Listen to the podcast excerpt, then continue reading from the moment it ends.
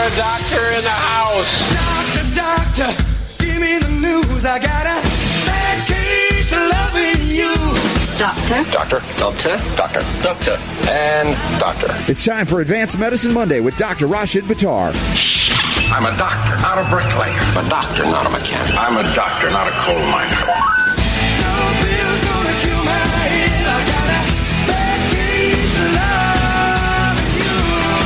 The doctor is in. taking on bureaucrats and corporations that would stand in the way of health freedom and making sense out of medical propaganda. The voice of health, freedom, and liberty, Robert Scott Bell. Welcome back. It is time to really ramp up Advanced Medicine Monday. Our dear friend, Dr. Rashid Buttar, is back from down under, and we were also looking forward to hearing from you down there, but uh, everybody understood how difficult it is. 16 hours time difference to make the links up, Dr. Buttar, but we're, we're excited to have you back on and looking forward to hear how it went. Well, it's exciting to be back, Robert. It was it was a wonderful event, and it really was uh, somewhat difficult. I know we tried a couple of times to connect, and it was just uh, coordination of time was difficult. So I apologize for that. Hopefully, next time we can plan a little bit better. Yeah, no, no one was too angry because they understood. They realize, I mean, as much as as they they love you and want to hear you, they recognize as well the people of Australia need to hear this information directly as well. And I I understand we were talking a little bit before we started that uh, they definitely found out you were there. It was uh, very well received, Robert. They knew I was there, and it was a sold out event. Actually, they changed the venue, made a larger uh, area for us to actually present, and even that got sold out. So, and in, even after that, apparently on clinic Facebook page, it was there were people that were upset that they didn't know about it in time, et cetera, et cetera. So it was it, all in all, it was a fantastic event and, And that- fantastic time. That was the one in Adelaide. Yes. Yeah, we talked about that. That's really exciting. So, if we talk about the planet being a small place, I mean, obviously it's a long way to go and it's a long time to get there. But the reality is, people are absorbing the kind of information we discuss each week and are very, uh, let's say, strongly supporting and wanting to know more. Of course, your book has been out there for a long time now and it's really ramping up this. But the, cult- the cultural differences aren't as wide in terms of the, the desire for healing. Well, actually, the global society as, as a whole is very receptive to the message that you put out every week and, and have been, and uh, to the concept of prevention, nutrition, and health, and e- empowering the individual themselves to take over control, take back control over their own bodies, the, the sovereignty of the body itself. It's a universal message, and it's very well received, and people hunger for it. Well, the hunger is there, but of course, also we have to acknowledge that there's still some within the allopathic medical community that haven't shifted consciousness. And I'm sure there may have been one or two docs you might have run into that says, okay, the worldwide, let's say, training or indoctrination of modern medicine exists even in Australia.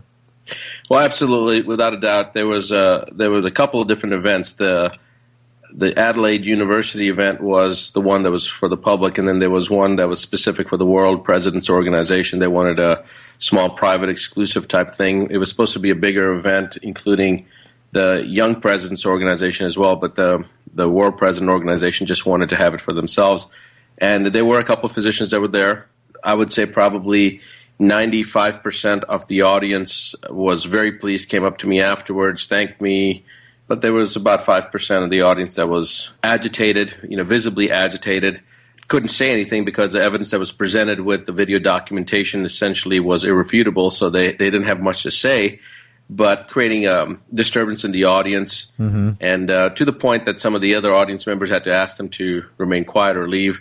So you know, you, you, you always know that, and, and I prefaced it actually Yes. by saying that for some people this is going to be very well received, and some people, eh, you know, it's going to be antagonistic, and it's not meant to be so. But if it is, you know, so be it. Well, that you know, that, that's it's heartening though that, that it was the vast majority that open up and are welcoming to this, and I and I really believe that we are in the majority. Even though for those that still watch a little bit of the old mainstream news, whether it be Fox, CNN, and all the like, they tend not to present this reality. So we have to you know hang out among ourselves and spread the word. And then when you get out amongst the people, like you did in Australia, you find that yeah, the message is getting out, even if it isn't fully embraced by the old media.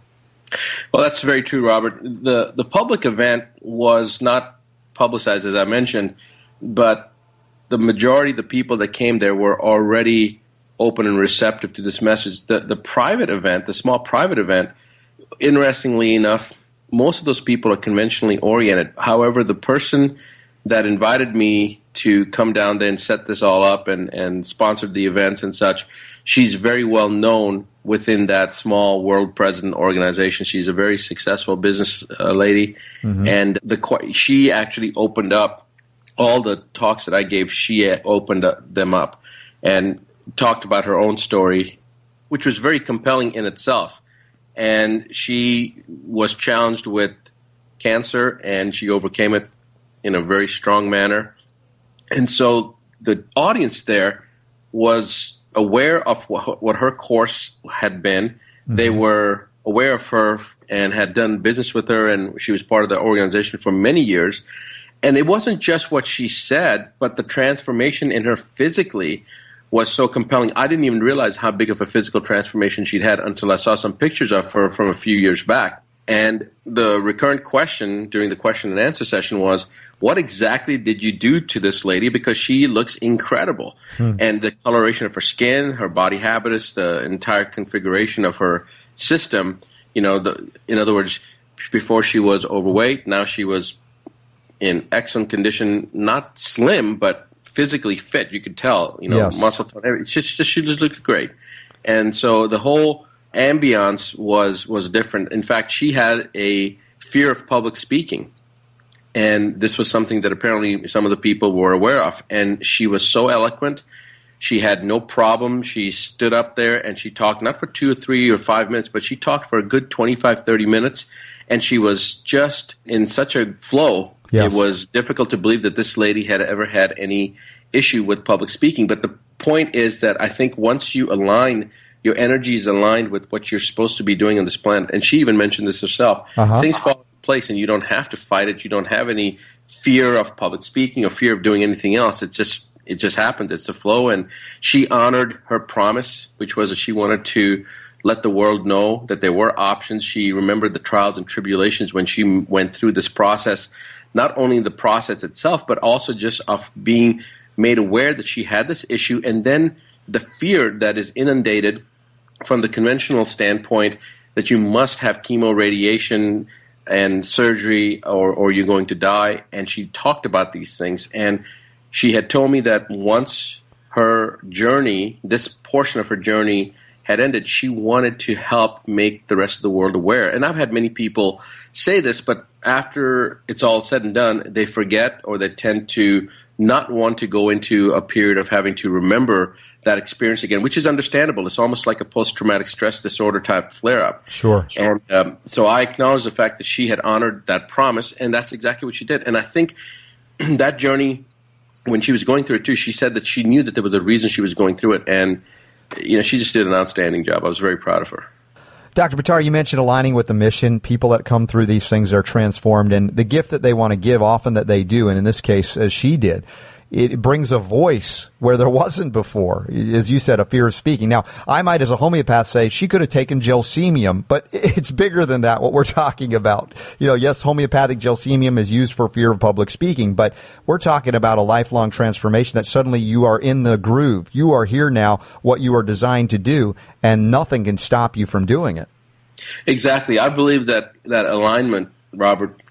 I like to call it the life mission or whatever the, one's mission in life is supposed to be. And I've long believed that when it's our time, when people talk about when it's time to transition to the next realm, I believe it's because our mission, whatever we were sent on this planet to do, whatever our role was, has been completed. Mm-hmm. And that's when our journey in this realm ends and we go on to the, whatever the next realm is. Right. But what's interesting is that when people do find that alignment, it's something that for them at least, and sometimes even for those that love them and that are close to them in within their close circle of influence, even for them, it's very evident that that person has made a shift and that alignment has come into play, and things just become different. And I have seen this on many occasions when a person feels that they've come into alignment and I, I'm sure you've also Sure. felt that yourself in your own life. I know I felt that. In my Oh life. yes. Now, I was just thinking uh, to ask you about how do you see the nine steps to keep the doctor away? I mean, this is a book that keeps on giving that gift of healing to so many around planet Earth. I mean, some people would say, "Okay, I've done it. I'm hanging up my, you know, my my hat. I'm moving on." Right?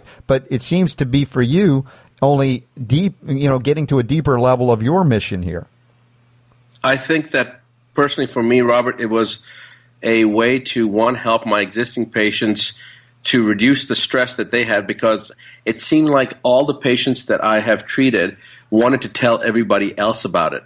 And sometimes it would become very stressful for them because you can't be a preacher in your own house. And they were mm-hmm. trying to compel their mother, their father, their brother, their sister, their neighbor, their work associate to learn this information.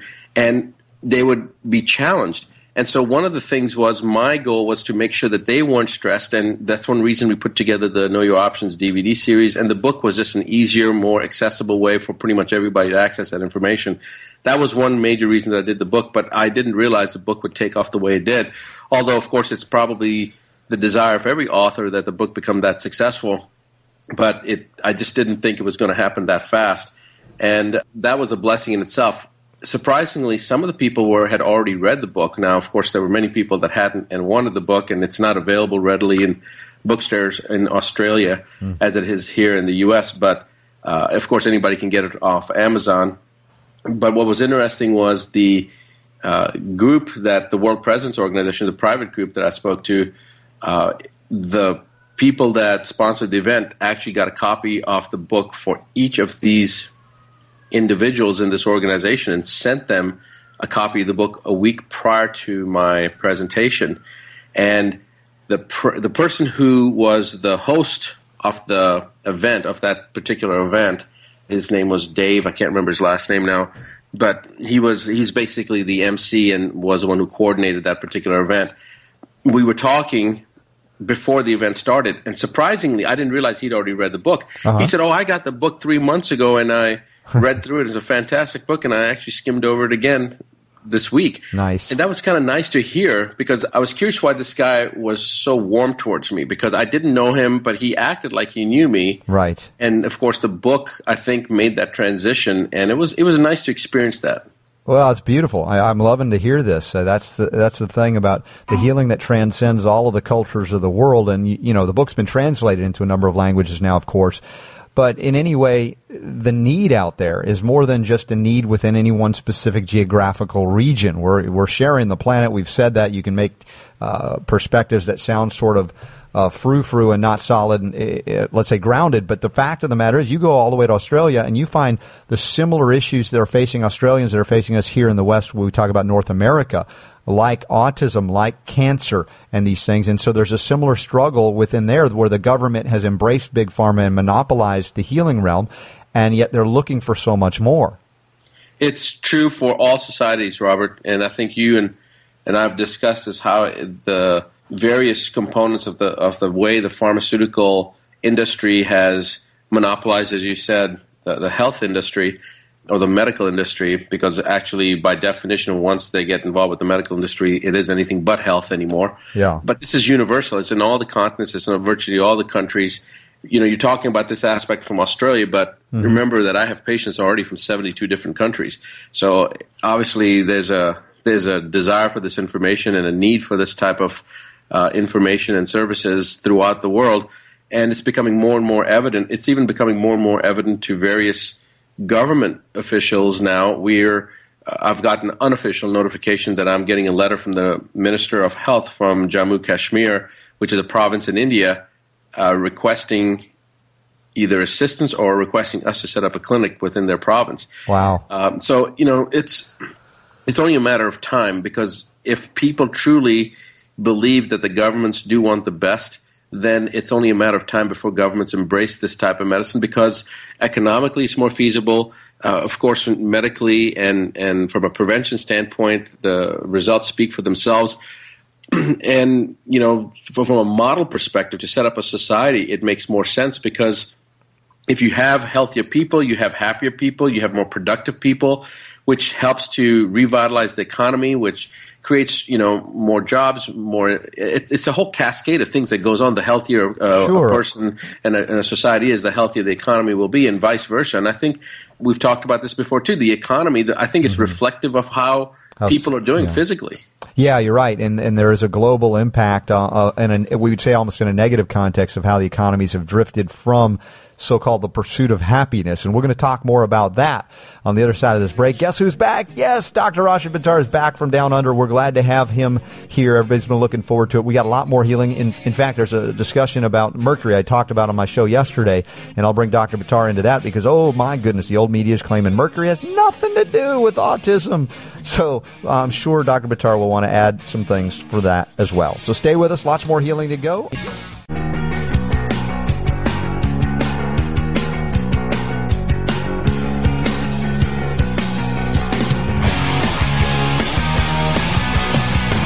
Information is so good, it requires no expiration date. The Robert Scott Bell Show. Back from Australia, Dr. Buttar is here with us, Advanced Medicine Monday, a little medical rewind. We're actually rewinding through his trip because I'm, I am always fascinated about what's going on on this planet. And you, you mentioned a, a perspective on happier, healthier, etc. Governments would comply with the, the, the will of the people, so to speak. Although we, we like the concept of a nation of laws, not the whims of men who want to control others, because we we have descended in so many cultures, even in the West, that love liberty and freedom, have kind of lost sight of that and said, "Oh, we need the government to take care of us." In fact, I had a really good caller on my show yesterday, Dr. Buttar, who is a, a, like a Green Party member and he was mentioning that Michael Moore movie Sicko, you know, and pointing out the inequalities within the healthcare system. But where they tend to lose sight of, of the reality is we don't want more government intervention. You know, that's what screwed us up to begin with. Whereas if we had the freedom to heal, like Dr. Ron Paulo says, even back in the 60s, he was able to give freely of his services to those who couldn't afford it. He, no one was turned away. So we're looking for that balance of, of the ability to give freely of our services without coercion. And then charity can come back into this. Yet we, we can't have that government force put in, whether it's a monopoly. We don't want a monopoly of natural medicine either. We'd like to see freedom. Absolutely, uh, without a doubt, Robert. This is a truism. You know, it cost me seven million to fight the medical board over a three and a half year period. But you know, before that, I was able to take care of certain patients. That was it was easy for us to take care of people that couldn't afford it. And in fact, my staff would identify those people. Now, not everybody. Of course, some people would come in driving their Mercedes, wearing their Rolexes, and you know didn't want to pay for treatment. Yes. That's not what I'm talking about. I'm talking about people that truly needed help, and and most of the people that really help have help, they they refuse it when you offer it to them, and we still took care of it. But um, you know, it really reduced my ability to be able to do that after this huge battle. And I think that what Dr. Ron Paul, as you mentioned, you know, to be able to give freely of his services, what what he did, and and what many doctors do, it makes it a lot easier to do that when you have the freedom of practicing medicine and, t- and taking care of people, people that are seeking out the type of treatments that you're doing.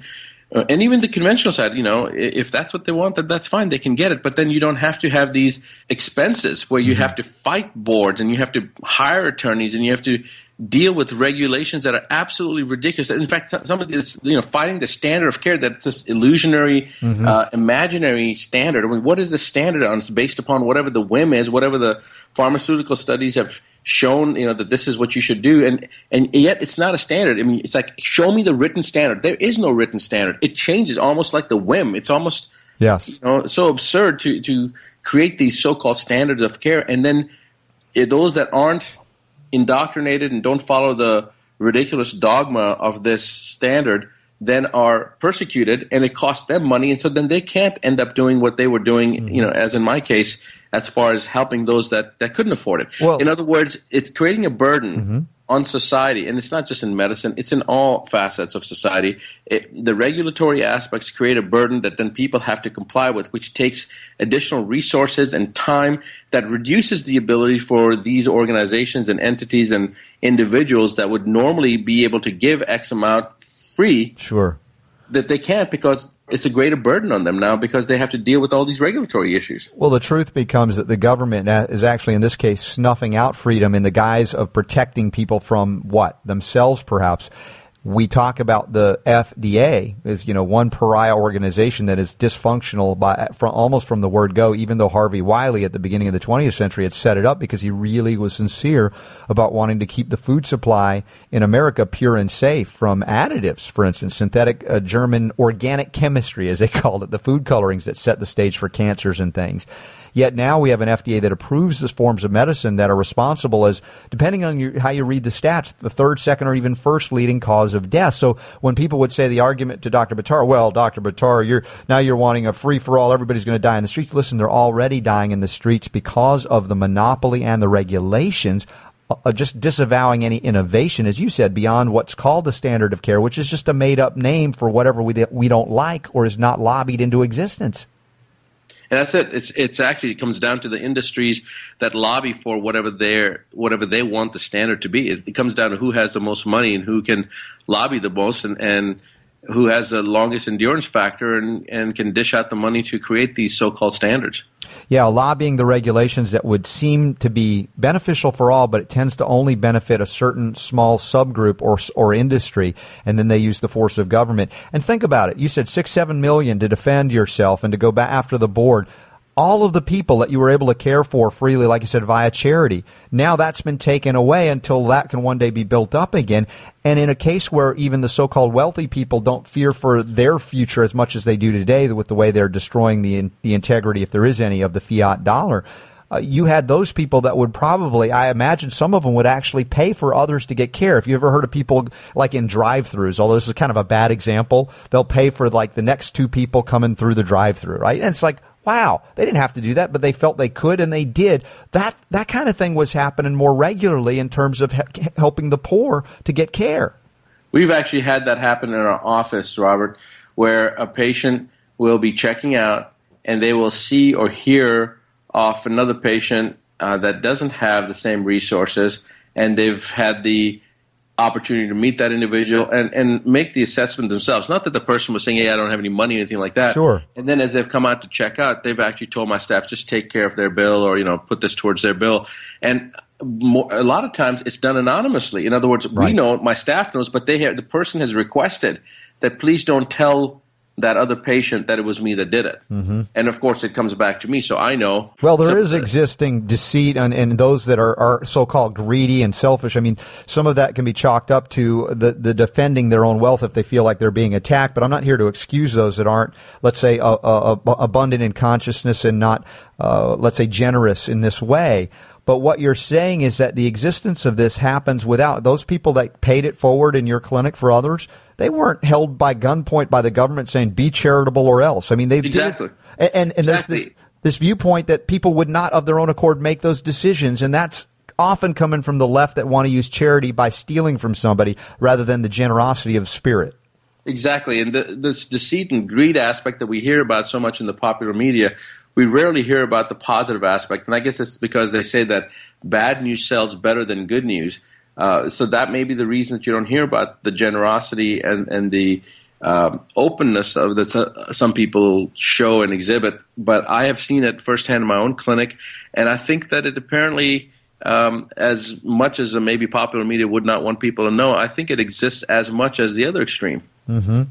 I agree, and I think that we have to do a better job all the time of relating these stories because maybe it will spark someone who believes right now that only government could make this happen, right? Charity, only if government could, could intervene more because there are a lot of people that will see half of the disaster that is the so-called healthcare system today in America and much of the West where it is a medical monopoly, but they don't get the other half that facilitated it was in fact that government sanctioning a monopoly. And that if we roll it back in reverse course and allow the innovation, the freedom to you know flow back into all the healing arts that in fact homeopaths can work alongside allopaths can work alongside naturopaths and herbal you know all of these things don't have to be let's say exist in a vacuum and nobody can interact with one another that we find everybody benefits by that cooperation but it voluntarily not by force of a gun. And, and robert the thing is that when you're doing well and you you have abundance, and you don't have somebody breathing down your neck and making you jump through hoops of fire that are virtually impossible to to jump through, you know, half the time, and the other half of the time are absurd to jump through. And and we're not just talking about medicine here; we're talking about every industry now. You know, when it comes to manufacturing, you know, you talk about the GMP standards, you talk about the legal system, you you talk about the finance system, whatever the the cases are, and of course, we do want to make sure that people don't take, get taken advantage of. I, I was using the same example before, and somebody said, "Well, what about the mortgage industry?" You know, Right. Uh, that's why the government was trying to prevent this from happening. And I said, "Look, you need to look back and see what actually happened. It's actually the banks and the government that created this mortgage issue. It wasn't the small the mortgage brokers and such. They, they're not the ones who who they're the scapegoats, but they're certainly not the ones that are uh, the cause of this of this significant imbalance. It's the economic policies and, and procedures that were put into place, but." Coming back to it, once a person doesn't have these burdens that they have to deal with, you know, you feel good about what you've done and you have abundance that you can share with people. But when you're struggling yourself and you're having to um, just keep your head above water to survive, it's difficult to think about the other person that could maybe use some help when you yourself are struggling. You follow what I'm saying? Oh yeah, absolutely. And this is this is a whole transformation that can only occur when you know humans interact with humans as opposed to artificially, synthetically, or even through the old news, where as you say, bad news sells better. So you have this viewpoint of all of humanity, kind of like the way the media is portraying Iran right now as this great enemy of America. They're going to attack any day. They're going to wipe it, and it's like the drums of war are beaten. I just saw like three, uh, well, see, it was two Republicans, one Democrat or independent, you know, saying, "Oh my gosh, we're willing to use force. We're going to stop Iran." It's like, holy tamale! This do we ever learn? And that's where, if we only get our news from witnessing things like that, we wouldn't realize that there's a huge movement back for peace. And I don't mean naivete in peace. I mean strong defense, but real peace and recognizing everybody doesn't want to kill us. But it takes stepping out of the consciousness or lack thereof of the old media again. Well, uh, Robert, I think the vast majority of the population already knows it. I think it is again the popular media pushing and, and shoving information down our throats, trying to make us believe it. Because, as you said, more and more people are becoming resistant to the fraud. Um, they won't even watch the news. They refuse to look at it. They don't rely on the popular media anymore. They look at other venues of information. And I think that it's almost like a, the desperation is reaching new heights Yes. where they have where they feel compelled to try to put this misinformation out. But I think also the people of the world, not just of our own nation, but people of the world realize what happened already. The last couple of times we've used this excuse. You know, we had the the Korean War and the Vietnam War, and then of course we had the first and second The Gulf Wars, yeah. conflicts. We've had some smaller skirmishes in between, but now when you look at the facts, the facts with the, the last Gulf War, where were the weapons of mass destruction? And as that blowback video that Ron Paul's Mm-hmm. um, team put out, you know, they said the insiders of Washington said, "Well, we know they are weapons of mass destruction. We have receipts." where We sold it to for them, right? yeah, so you know that type of information now. If if there is something that happens in Iran, I think the vast majority of people know that we had some interest to go in there. We had some, you know, the so-called strategic interest. It wasn't strategic interest in the Well, protecting and uh, defending the protecting the U.S. Exactly. right, exactly. It's a Yeah, it's a different. It's, a strategic interest from an economic standpoint. Yeah, well, exactly. And we've talked about this in terms of money. And, and I mentioned yesterday I was watching CNN in the morning a little bit, just catching it, see what's out there. What is the consciousness receiving, so to speak, from the old media? And there was this guy, I think his name is Cenk Uygur or something. I don't, I don't know. And he was talking about how wonderful it is that the European Central Bank flooded Europe with new euros out of thin air you know, because that salvaged everything, much like the Fed did in America, not recognizing that they've just made the disease more chronic and more suffering and destroyed more of the middle class and turned them into poor people. So there is a lot of misinformation, mis- misunderstanding in the media because they might be sincere in it. I don't know. I don't know this guy, but he talked like he, he wow, he really was thankful for the, the euro inflation. And I, I think their the, the, their faith in these institutions is very misplaced because it was all of the government uh, regulation of it facilitated, for instance, the mortgage nightmare and the housing bubble.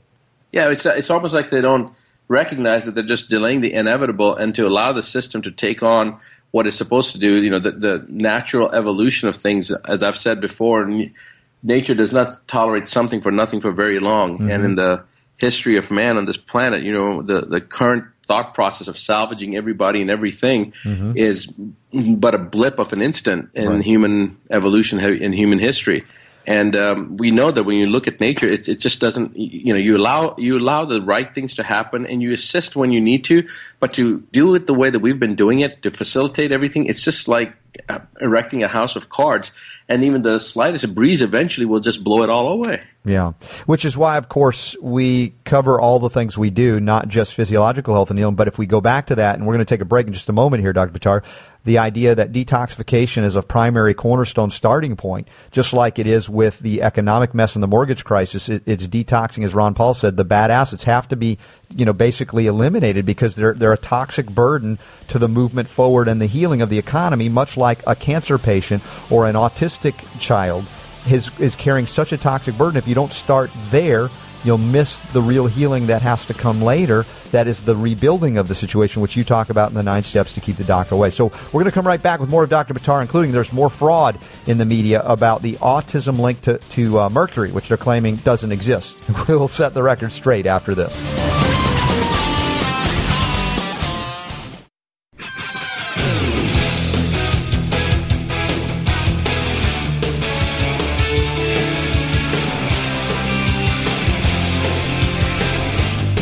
Making sense out of medical propaganda. Here's Robert. Advanced Medicine Monday continues here, Dr. Buttar, and he doesn't have an Australian accent. I guess you weren't gone that long. No, I wasn't gone that long. No. It was enough to try to say "G'day, mate," you know, and all of that. But they really are fun people, and I'm so glad you you got there and back. You're safe and sound. I know it's a little jet lagged and bleary. Your your body may be off off kilter on time zone, but we're glad that you didn't wait to come back. And here we are coming back to the lies of the old media and the studies that they're claiming mercury again ruled out as autism cause. We have it linked up through the news at, at Fox News, in fact, on the blog today robertscottbell.com. Dr. Buttar, of course, mercury and autism, nothing to do with one another, right? Yeah, right. you know, this is an, uh, this is a preposterous uh, study. I'm trying to figure out who wrote this article. It's interesting now that some of these things aren't even written by an author that'll put their name to the to the articles. Have you noticed that? Oh yeah, they can't because they'll be they'll be called out so quickly. I think this is just a conglomeration of public relations firms tying things together to sound a certain way. They Yeah. say that My Health News Daily is a tech media network company. What does that mean? It just means it's it's digesting and agglomerating language in a way that makes it perceived to be one thing when it's absolutely the opposite. Well, that's exactly what they did in this particular study, Robert. Well, yeah, dissect it for us. On one level, they say oh, it's all about urine, but we also know that kids that are mercury toxic may not be urinating the mercury out. Well, first of all, I use urine challenge uh, and urine tests all the time, and in adults, that's my mainstay. But in children, I do look at fecal hair and red blood cell elements as well. Mm-hmm. And it's only because the vectors that I'm looking at, because I'm trying to catch this, can vary in each different child. In fact, we did a little study and we submitted to Lancet, which did not get picked up. It was an abbreviated study. Lancet used to have a rapid publication sequence set up to allow very pertinent information to get out quickly.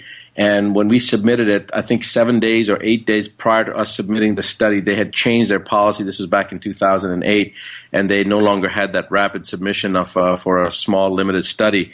And uh, the paper is available on our website. It had multiple authors. There was about nine or ten of us that were authors on this paper, and it was independently verified. The, the data was independently verified by Parris Kidd, who you may know of. He's a PhD, and uh, he came out twice and uh, reviewed all the information, reviewed all the charts that we had used, and um, did all the statistical analysis. But what is interesting in this particular study, and by the way, that it showed clearly that autism, the mercury was related to all those cases. But the first thing we have to remember is that mercury, these children can't get rid of mercury as efficiently as normal, healthy, neurotypic children can. So it takes some time to start pulling the mercury out. That's in fact the whole problem. If you look at the study that was done and published in the International Journal of Toxicology back in 2003, 2004 timeframe, that study clearly showed that the neurotypic children had four times the level of mercury within their hair as those that were developmentally delayed, those that had the autism spectrum disorder. And in fact, the more severe the autism, the lower the mercury Mm-hmm. in the hair. So people say, well, wait a second, that doesn't make any sense if mercury is a causative factor. But in fact, it does because remember, hair is dead tissue, it's an excrement. Yes. So essentially, what's happening is these kids could not get rid of the mercury. The neurotypic children, high levels of mercury, four times greater, that's good because they're getting rid of it. It's coming out of the body. But the children that had uh, autism spectrum delay or autism spectrum disorder, or were somewhat, you know, whatever their level of autism was, they had far lower levels of mercury in their hair because their hair wasn't Holy carrying camole. it out of the system. It was Dr. Buttar, it just dawned on me. I covered a story yesterday on the air about hairdressers having greater um, uh, levels of depression. And they claimed it was because they were listening to all the sad stories of the people who, whose hair they cut. It turns out it maybe they'd be exposed to so much mercury from the hair that they're cutting. It, it very well could be. It, it very well could be. It, in fact, that's one of the things with um, dental hygienists and Uh-huh. dentists. They have some of the highest level of mercury, and they, in fact, end up having a very significant problem with uh, suicide. In, in fact, I believe in the medical profession, health professions, they say that it's psychiatrists, dentists, and dental hygienists that have the highest level of suicide. Yeah, well, we, we do know that the mercury uh, link is there. Just that when you when you reference the excreting of those that are basically normal functioning, the body finds a way. It says, "Hey, let's get it out through the hair as well." People are cutting it all every day. Whereas you said that was the thing about the urine test that I saw. I don't know that they were doing any challenge tests if they were just taking urine from from kids and saying, "Oh, there's no mercury here. Move along, nothing to see." Well, actually, the last paragraph it says the study was limited in that it included a relatively small number of children, the researchers wrote. It also could have been improved by using urine collected over a 24 hour period rather than a single sample from Oh, each child. my The 24 hour collections are difficult to accomplish according to the study. First of all, that's preposterous. We collect 12 to 24 hour urine collections in all our children all the time, and we have been doing so for 15 years. So it's absurd to say that for a study, that that was They difficult right. when we do it on a regular daily basis and we're not even conducting a study. Amazing, So amazing. that's, I mean, that's just preposterous hocus pocus BS. That's Right. just ridiculous.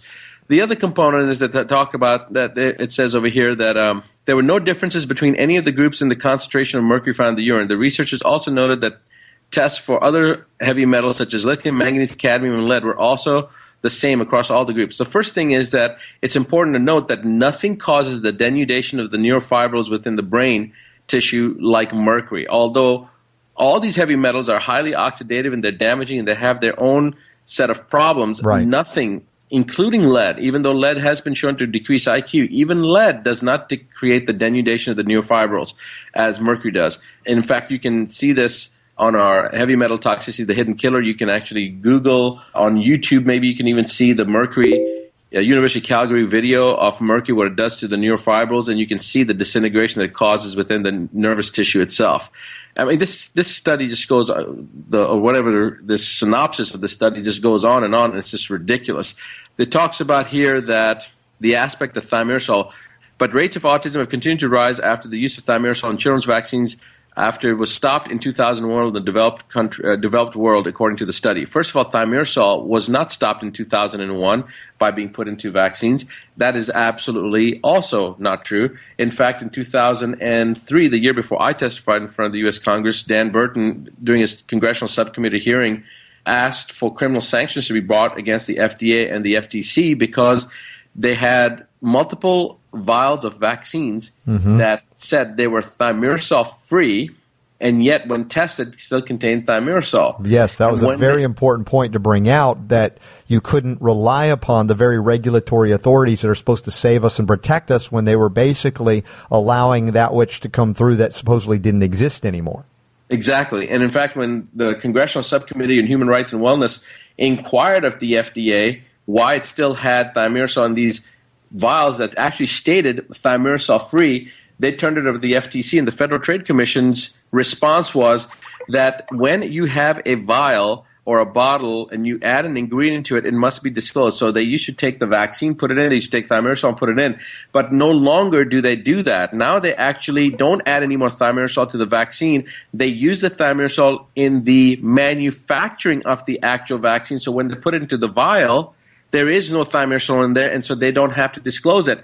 leave alone the fact that they're using thimerosal during the manufacturing process. And so it still contains thimerosal, but they don't have to divulge it because they didn't add it to the vaccine. Right. Isn't that and so amazing? that was the way that they got around it. And this is what Congress, Congressman Dan Burton, in front of the whole congressional subcommittee, asked for criminal sanctions to be brought against the FDA and the FTC for skirting this issue. And of course, the media never even picked it up. I mean, this was a major, major point that's been, you know, it's it's recorded in congressional records now, and uh, it's it's just It was. nobody even knows about It's it. It's indisputable. It's not any question. And yet you have a study or a claim study like this that comes out to say definitively, well, see, we told you mercury has nothing to do with it. Thimerosal didn't do it. And of course, absolute lies. But then again, last week I had Charlie Brown on from Consumers for Dental Choice. He says, oh, you know, after everything they kept saying that they were going to release a final rule of some kind in November of last year, the FDA is completely ignoring even its own scientists who have not acknowledged the danger of mercury. They're ignoring them completely. So now they're having to go through international treaty to try and combat the mercury present in so much of the dental and medical profession. Yeah, absolutely. So I would want these researchers or supposed researchers that I'm sure were paid to do this, Robert, in order to. It's, this is a this is a uh, last ditch effort trying to create a negative spin on on chelation because actually the second to the last paragraph here is chelation treatments which are sometimes given to children based on the idea that they may treat autism or improve its symptoms may pose risks to children's health. I'll tell you, the only risk that chelation poses to anybody's health is if the doctor doesn't know what the hell they're doing. And that's it, only because it's going to pull out too much of the metal, too much of the toxicity too fast. And that toxicity coming in through the kidneys too fast, as we've discussed before on the, on the show, uh, can cause some types of problems. But to compare that to eh, to giving a child thimerosal or giving a child a vaccine that contains thimerosal or giving a child a neuroleptic type drug that causes neurotransmitter imbalances and causes all sorts of other cascades it's it's it's actually to say it's absurd or to say that it's criminal eh, this is evil. They Yeah. are they're on purpose trying to say see this is what i mean by the difference between good and, and evil. Here's a treatment that has against all odds, against all public misinformation that's been propagated and perpetuated, against all financing of the pharmaceutical companies, against all efforts against everybody that has tried to denigrate chelation over the last 40, 50, 60, 70 years, it has still persisted. Why? Because truth will persist no matter what anybody does. And so they're trying to, again, make the spin that chelation doesn't work. Yeah, I, I've got over 1,600 cases in my own clinic to prove how well chelation works. I've got over 25,000 children worldwide that have been treated over the last nine years using our protocol that will show how effective chelation is. In fact, Robert, I have done this already with PBS. I've done this with Frontline. I've done this with 2020. I'm going to put it out on the Robert Scott Bell Show right now. Mm-hmm. You tell any organization out there, any group, you find 20 kids or 40 kids, I don't care, with autism, they find them, they send them to an independent university, let the pediatric neurologist make the diagnosis to confirm that they agree that these are these children all have this diagnosis. I don't want any, anybody coming to me that has been misdiagnosed supposedly later on once we get them better. They say, oh, well, we don't even know whether they really had autism. So you have these people from Yep. a third party independent source, neuro, the neurological development specialists, pediatricians, I don't care who they are, they make the diagnosis, and then you take those 40 and you have them define the worst 20 out of those 40. And I will take those worst 20, they take their other 20, and let's put them to a test and see which child, which children, which group of children does better. And I will say this, I will put out the, they can cover the story however they want. It must be aired on TV. It must be out there everywhere but we will do it and we will show it. And I can tell you this: that our children, the ones that we treat, even though that they will have independently been determined to be the worst 20 out of those 40, will be more than half of them will be neurotypic in, in within a year, year and a half. Well, that's why Dr. Buttar helps us rock the health world every week here because he's got the experience, knowledge, and uh, passion, compassion, and integrity to do all that we love to do here on Advanced Medicine Monday. We're going to take a quick break. We're going to wrap up the Advanced Medicine segment with Dr. Buttar back from Australia. And we're so glad to have him on board, and we'll tell you how to get his book, The Nine Steps to Keep the Doctor Away, when we come back.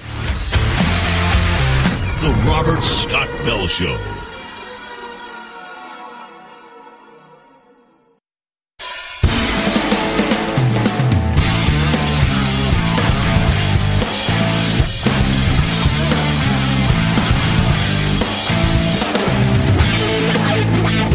Rockin' the health world through the power of radio. It's the Robert Scott Bell Show. If you're new to the Robert Scott Bell Show and our special uh, way we kick off each week here on Mondays, Advanced Medicine with Dr. Buttar, you may not, you might be one of the few that don't know about the nine steps to keep the doctor away. It is amazing, bestseller. We've, we've covered it so many ways. You go back and listen. That's the beautiful thing. Thanks to Mike Adams, Natural News Radio. You've got hundreds of hours to, to re-listen to, and every week we've got Advanced Medicine. And Dr. Buttar, on your site, you also have these special segments up for people to listen to anytime. Yes, that's true. On medicalrewind.com. Mm-hmm. And we have links up directly to the nine steps to keep the doctor away. Dr. Buttar, the Australian people, I mean, we've talked a little bit about your experience there. We didn't mention specifically the issue of autism. Is this a problem there? They're a very pro vaccine government as well, just like much of the West. Absolutely. It is a big problem. In fact, there were parents and um, individuals that uh, were upset that we were there and they didn't have adequate notice or they weren't told about it because, you know, like I said, this was just something that wasn't even advertised.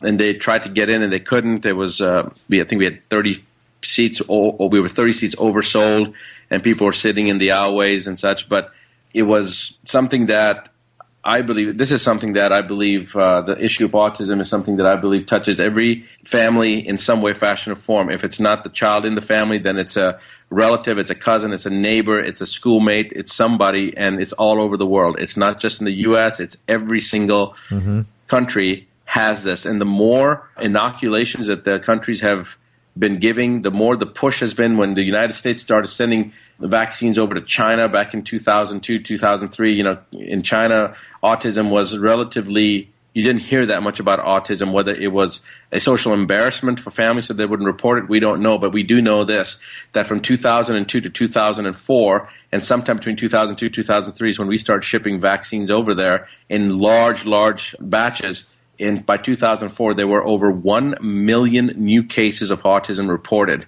wow and uh, you know one thing that i've always said is when we had this big issue with the lead coming back it was just the chinese just trying to repay us for what we did yeah. to them the car yeah the karmic loop so to speak whether it was conscious or unconscious the fact is what we're doing matters. And of course, when we do evil, that matters and is eventually going to come back and hurt us. So, uh, trying to, to hopefully learn from, from these mistakes, if we can call them mistakes, but if there are people that are condoning this evil, like we, we just covered that study on autism linked to, to mercury and they're claiming that it doesn't exist. I mean, there are people that do this knowingly and it's just, disgusting. It turns my stomach when I hear about it, but yet we can, we can at some point w- decide to use our energy to try and attack them, or we can just out create them by giving this kind of information out, which I find to be much more positive and, in fact, much more effective because it's it, it, rather than inflaming the anger, which I think they like to see because it wastes our energy. We now can utilize and channel that anger into positive things and transform people that were once victims or would have been victims of this to a whole different future. Well, that's true, Robert. But the thing is that the, let me tell you how this whole system works. Mm-hmm. What what a response from one of these researchers would be well, if you believe that autism has something to do with mercury, then why don't you do the study and prove it? And in fact, we've written stuff, we've published, tried to publish stuff, but as soon as you have the issue of mercury and any type of disease process that's neurological in nature, whether it be Alzheimer's, whether it be uh, autism, autism spectrum disorder, PDD, ADHD, Asperger's, whatever the case may be, they will completely shut it down. Mm-hmm. I will tell you that Dr. Robin Bernhoft, who's a liver and pancreatic surgeon, who's a good friend of mine, came through my training program a number of years ago, back in 2005, I believe it was. We wrote a paper together. It was a 14 page paper in direct response to the uh, to, to, the Journal of the American Medical Association that put out a challenge that they wanted papers specifically to do with childhood disorders that had no known cures. And they wanted this paper to be submitted. It was a special June edition. I think it was in 2000, and if, I, if I'm not mistaken, I believe it was in 2008. Mm-hmm. Maybe it was 2007. We wrote this paper up. We had it completed. We submitted it well in time before the deadline. And here's what the response was. In fact, in the paper, the paper was entitled uh, "Oxidative Stress in the Autism Spectrum Disorder Patient." And we, it was a 14 page paper. And in fact, Dr. Bernhoft went back and said, no, Rashid, we got to take out, you know, he, he wanted to be very politically correct, even though right. he has a son that suffers from autism that, that's now, thank God, neurotypic. And, and, you know, he's gone through the TDD, MPS, and the treatment protocols. In fact, that's one of the reasons he came through our training program. Yeah. But Dr. Bernhoft um, reduced the level of mention of mercury specifically just towards the end of the paper, but it still ch- talked about the mercury and talked about the importance of removing the heavy metals, et cetera, et cetera. Right. Now, we had the word mercury in there. We talked about autism. Do you know that we submitted that paper on a Sunday night at 8 o'clock? Uh, I'm sorry, Sunday night at, at midnight East Coast time, so it was 9 o'clock on Pacific Coast because he's in California. Yeah. And by Monday morning, less than nine hours later, Yes. I had an email because I was copied on the email. I had an email in my box. Thank you for submitting your paper. However, after peer review, Whoa. it's been found not to meet the criteria Yeah. for publication. Now, the peer review, if you look at it, it peer review said that it would be three doctors that would review the paper. Now, you're telling me that from midnight Sunday night No, to no, Monday morning, nine o'clock East Coast time, that you had three doctors review our paper and tell us it didn't meet the criteria Listen. for publication? peer review i know from from submitting papers as well with other doctors in you know in, in integrating these things and sometimes it could take months to get all the docs to in line to review it to tell me that happened in less than 12 hours of course we know now Robert, that's the less religion than nine hours on a Sunday that they put that out. And you know you know what the peer review process was? It's a search uh, that does an electronic search, and it looks for certain Mm-hmm. Keywords. phrases together. And you see mercury and neurological together, Yeah, boom, it's not even going to be accepted. Exactly, it's banned, and that's sham peer review. There's a lot of that going on, and I think the lesson here, among many that we talk about, is really realizing that science has become a religious cult, not genuine science. But what we put out here every week is rooted in that science. As do you, uh, Dr. Buttar, and we're so grateful every week, and we're so grateful you came back safely from the land down under with your wife. And uh, are glad that, that uh, you're doing well. I want you to get some rest here because we got a lot more healing to do. Robert, I appreciate it.